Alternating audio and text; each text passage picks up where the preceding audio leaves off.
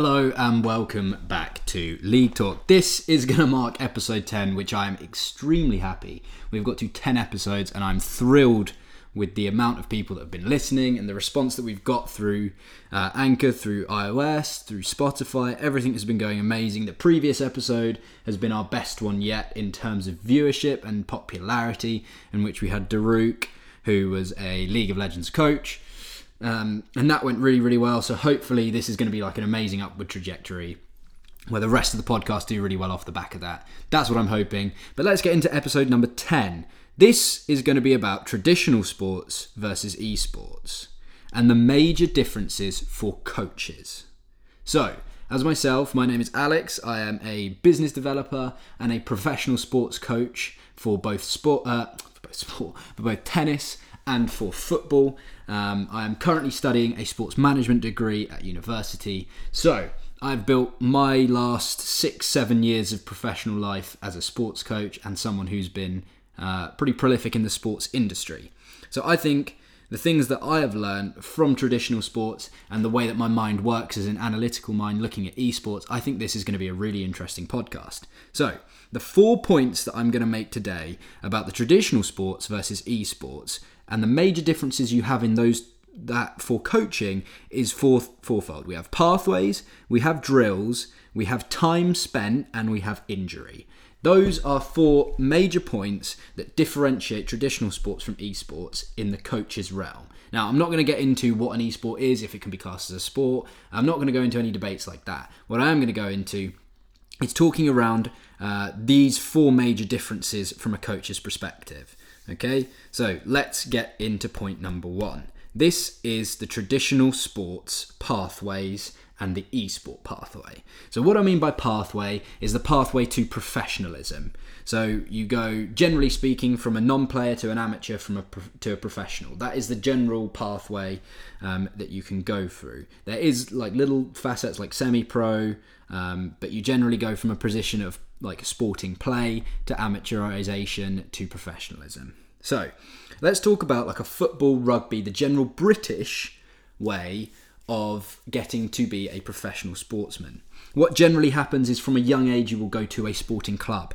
Um, that is a local club in your area in which um, you will play what is known as Saturday or Sunday League football. We're going to go with the football uh, experience today. So you will be at a club, um, a local club in your area, playing football on the weekends, training once or twice a week as a complete casual. Um, a lot of the times, people can play sport in school, which can often be the next step. Um, a lot of situations, um, people will play both outside of uh, school and in school sports, um, in which something really important happens here. In the general traditional sports pathway, at these two stages, something called scouting happens. And scouting is when people are recognised by a professional scout um, and are picked up due to certain attributes. That might be something really broad, like they're just really good at football. It could be things like they're incredibly quick, and we could translate that into a sprinter. They could have extraordinary stamina, and that could be translated and nurtured to be a really good central midfielder, as that's a, a, a facet of a central midfielder that is really important stamina. Um, but that is where scouting will happen. And once someone has been scouted, they are moved forward into an academy setting. So this is generally when people start to think of them as semi-professional, slightly more than amateur, but this is the amateur semi-professional sort of route that they will go. The academy is where people will be often educated, but more often than not will be playing their sport to a standard where people are trying to go professional. These academies tend to pick up people from a very young age, as young as 6 or 7. They can be uh, 8, 9, 10, 11, 12, 13, 14, 15. 16 is generally where academies uh, stop. But you will go into an academy, and if you are selected to be good enough in that academy, obviously you can be bounced from academy to academy, and that's quite a big problem in professional football, um, especially for the youth. Um, if you are good enough to be uh, considered by an academy to be going into professional, you will be moved into an under 17s, under 18s, and sometimes under 20s, under 21s team. Once you've got to there, you are looking to progress into the first team. That is, at that point, um, probably under 17, you, you go into being a professional player when you get into the first team. And you are coached at every step along the way. Now, this is really interesting for me because this is something that esport does not have yet. The general scouting and the general pathway that is experienced in esport is you try to get to challenger and hope to get noticed. There are some people who have been streamers and content creators. You look at the likes of JackeyLove, who was a streamer, um, who recently just won the World Championships. So there are other ways of scouting, but that is the general rule of thumb that most people will accept is the best way to be a professional League of Legends player to be really good and get to Challenger. Now, for me, that's very interesting because why does it not have this? So why does esport not have this? One thing that Riot has done, and this was talk, spoken about on the last podcast, is in America they are putting money into the secondary school or the high school system um, in the hope to screen for talent and move them on into a collegiate team. So once they have been screened for talent, they move into a collegiate team, which isn't too dissimilar from a club or a school going into an academy and then into the under 17s, under 18s, under 21 that is in traditional sport. Um, but they are putting money into this. How much I can't say for sure. But this is a big step for me because I am extremely happy that once this pathway of a traditional sports professionalism pathway has moved into esport, we will see immense growth in player talent and professionalism.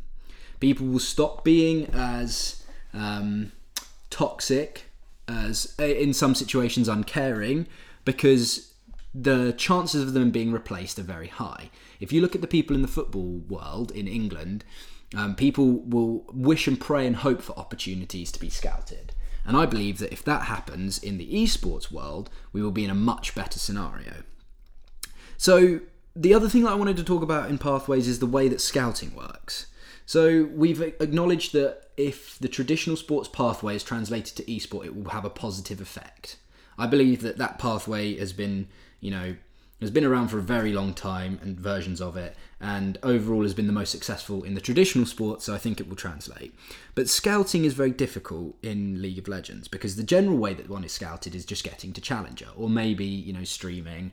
But what you can't see is you can't see early talent that can be nurtured. So, for example, as I mentioned with stamina, if a if a seven year old child you can see them run and run and run and run for hours and has decent technique, coaches will scout that, they will nurture that, and they will see that they have very good stamina, they have decent technique, but need to improve in in areas X, Y, and Z.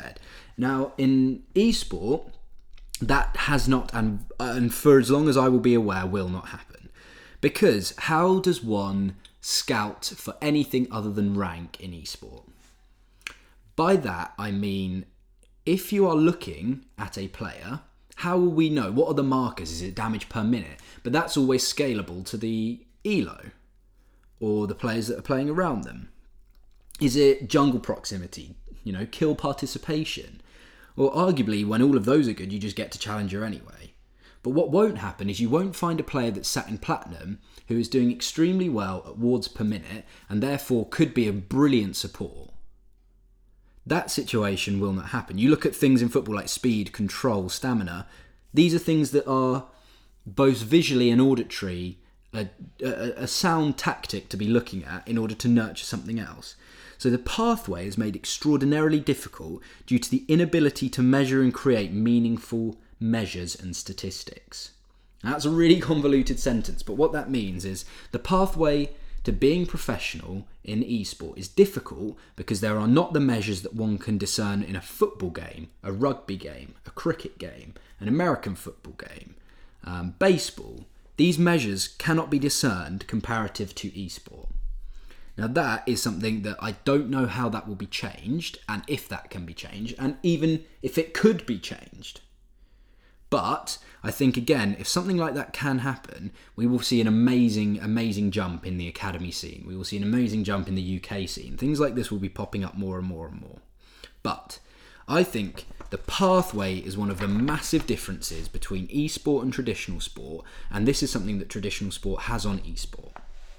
Um, granted, this is 100% because of the time frame that we are in. Esport has been around for maybe 10 to 15 years, sports has been around for thousands. They have more time to grow. But that summarizes point number one that the pathway is a solid one and hopefully can be translated to esport. How? That's a difficult question. But point number two point number two is about drilling. So, when we look at traditional sports, one of the major coaching points that we use in tennis specifically is um, a lot of people will call it like the 10,000 hour rule. In tennis, it's not 10,000 hours, it's quite how much you play. So if you are drilled to the point where something becomes muscle memory, you are more likely to be able to repeat that over and over.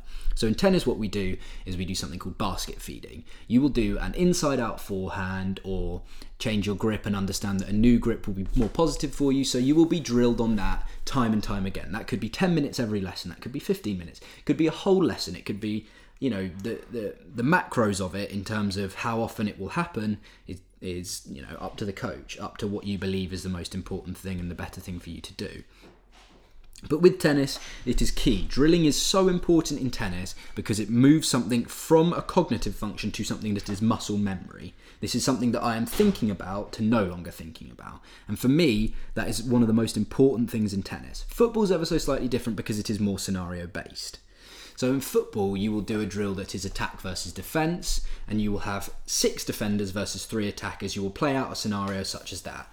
Or you will be playing out a counter attack scenario where the attackers will be against less defenders because one uh, their teammates have just countered the attack that has gone on from the opposition. So football is very scenario based. Tennis is very it is scenario based, but it's more about making it muscle memory. Something that's different in football because the majority of the drills, as I said, are scenario based. Now, why is this different to League of Legends? Well, League of Legends, when one drills, is extremely hit and miss. So how how does that make sense? So the only real way to drill, um, and I will touch on another way that is similar, um, that I believe can be used as drilling, but for professional players won't be as uh, impressive. Um, the only way to drill is by playing games. Now, we all know what a solo queue experience is like. You can spend 45 minutes, an hour, maybe even longer than that, and that 45 minutes of your life can be totally wasted. You learn nothing new from that game. Now, that is a mindset thing where one can push oneself to be learning constantly. Why did this happen here to me personally? One can look inward to be able to improve themselves, and one can always take something out of a game scenario that is going to be positive. But what, what, what can happen is you can spend a, a significant chunk of time that is completely wasted for various different reasons. And that is something that's a very bitter pill to swallow.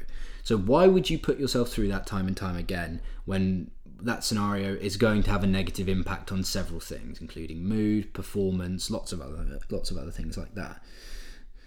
So the drilling in that scenario can't be scenario based um, and can't be repeatable because there is always going to be something different. And these are the two major problems. It can't be situational and it can't be repeatable in League of Legends. One thing that can happen is great that Riot has done this is a, uh, a practice tool. But this this is going to be something that's mechanical and wishful thinking. So obviously you will never have um, as Lee Sin, the top laner stood completely still for you to Q, um, ward hop to an area, to then complete the Q, flash kick or kick flash, put the person where you need, put the opposition top laner where they need to be for a positive gank. That won't happen um, in a in a real game, in a real scenario.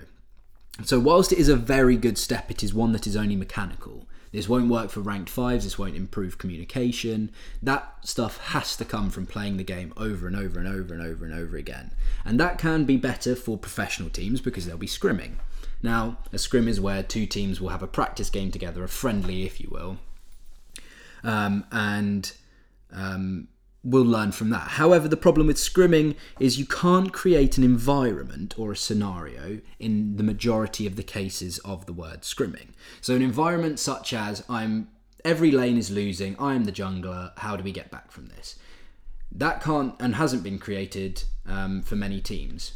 However, maybe Afreeca Freecs have been doing that, and that's why they had such a successful LCK run. They had a 10 man roster in which they scrimmed mostly in house. So those could be scenario based.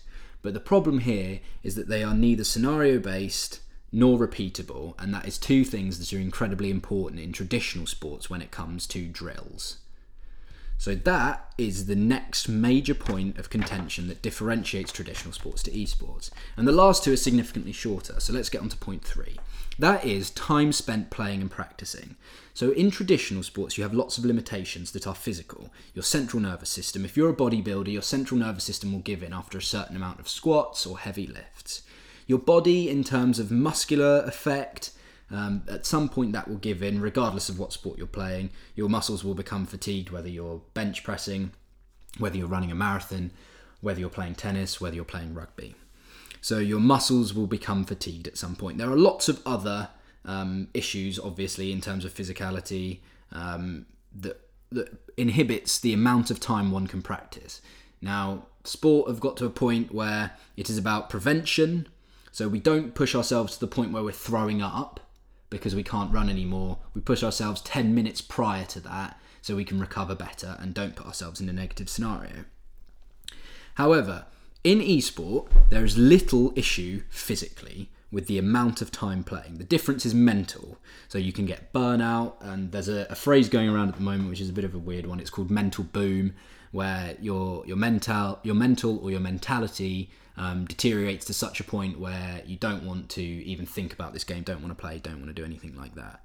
Um, so the problem is with that is whilst you may not have an issue physically, the mental effect of doing this game and playing this game is difficult. And the, the major point with this is quite how far teams are going now. It is not unusual for players to practice between 12 and 16 hours every day. That leaves eight hours to sleep if you were to practice 16, but no real human being will do work for 16 hours and then go straight to bed and wake up and do the same thing and repeat that time and time again. So, at what point does this stop? Where does our mental limitation match our physical limitation? In which we can mentally go for 16 hours, but can you go for 17? Is there going to be a point where 17 hours or 18 hours of play is actually going to start you know, bringing up other issues. So the difference here for traditional sports is that I think it is more effective, um, and this is one thing that we did discuss in a previous podcast in terms of quantity and quality. I think it is more effective to have some medium where you have a good quantity and extremely high quality. Now that's really difficult, and that's not something that is easily met. But for the difference, point number three between traditional sports and esports is the time spent practicing or playing. The traditional sports limitation becomes physicality, the esports becomes mentality, your mental um, comparative to your physical. So that wraps up point number three. Let's get on to point number four. Point number four has a lot to do with injury. Now, this is the, the, the point. Um, injury is so well documented in traditional sports. You see it all the time and one of the big parts of traditional sport is injury prevention. Things like stretching, active recovery. So yoga's a really good active recovery. Stretching's a really good active active recovery. You have things like ice baths. You have cryo chambers. You have lots of different things that go a certain way to prevent injury. You have physiotherapy, massage, heat therapy, all these different things. Um, and this is not something that obviously needs as much effort in esports because you don't hear about injury in esport like you do in traditional sports. Um, but there will be a time where injury becomes an issue. Now, for the organisations that will never have an injury, could be luck, but more likely to me is because they are thinking forward and they are putting things in step for injury prevention now. So there may be after every game I want everyone to do some stretching of arms, back, neck, wrists. Um, that is an injury prevention that uh, will will help teams. You know, maybe yoga in the morning, stretching at night, something like that. Those teams that are putting these steps in now will flourish in the future with a lack of injury. Um, the issue is with esport is the acute or minor specific injuries. So by acute, I don't mean small injuries, I mean little things. So, for example, RSI is what I would describe as an acute injury. This is not a broken leg, but this is enough to stop one playing League of Legends because of the RSI in the wrist or the knuckles or arthritis has developed. These sort of things that are um, minor, not in severity, uh, but in local locality, the location, things like that, where this can stop people from playing. Now, the teams that do put those injury preventions in step will be brilliant massage, heat therapy, cold therapy, those sort of things. Um, they will benefit from that massively. But one of the big issues with something like RSI or arthritis will be something to do with rest. And how far can players afford to rest? Now, that's a really big point of contention in esports because that's 14, 16, 12, 18 hours that they're playing. Doesn't leave for much rest time and leaves for a lot of time to injure you or make the RSI that you do have more severe and worse. So that is the next major point that makes traditional sports and esports different for a coach's perspective. All of these, remember, are from coaching perspective. How does a coach deal with the pathways into esport? How does a coach deal with drilling in esport? How does the coach deal with the amount of time to practice in esport? How does the coach deal with injury in esport? All of these things are things that coaches should always be thinking about to try and better their team. And the best way to look at it is to look at traditional sports and how they do it. That is why this podcast is very important for anyone who wants to get into coaching generally. Um, but what this is is a self audit, a look back at history to see what the more advanced things and people are doing to make your niche and your specific area better. But that just about sums it up. That was a lot of talking and a lot of information within this 20 minutes or so that we have been recording. But I hope if you have listened, you've enjoyed this very much. I appreciate you. I appreciate your time to spend listening to this. We've hit 90 uh, overall views on this podcast, which is amazing. Hopefully, we'll be at that 100 mark soon, which will be a huge achievement in which I will be thrilled with. The last podcast did do extremely well, but I hope that this has added value to you. If it has, get in contact with me. Uh, come and find me on Instagram at league underscore talk or Twitter at league talk blog. Leave a comment. Let me know that you're here and listening. Um, and I hope you have a great day. I hope you enjoy your week, and I will see you on Sunday.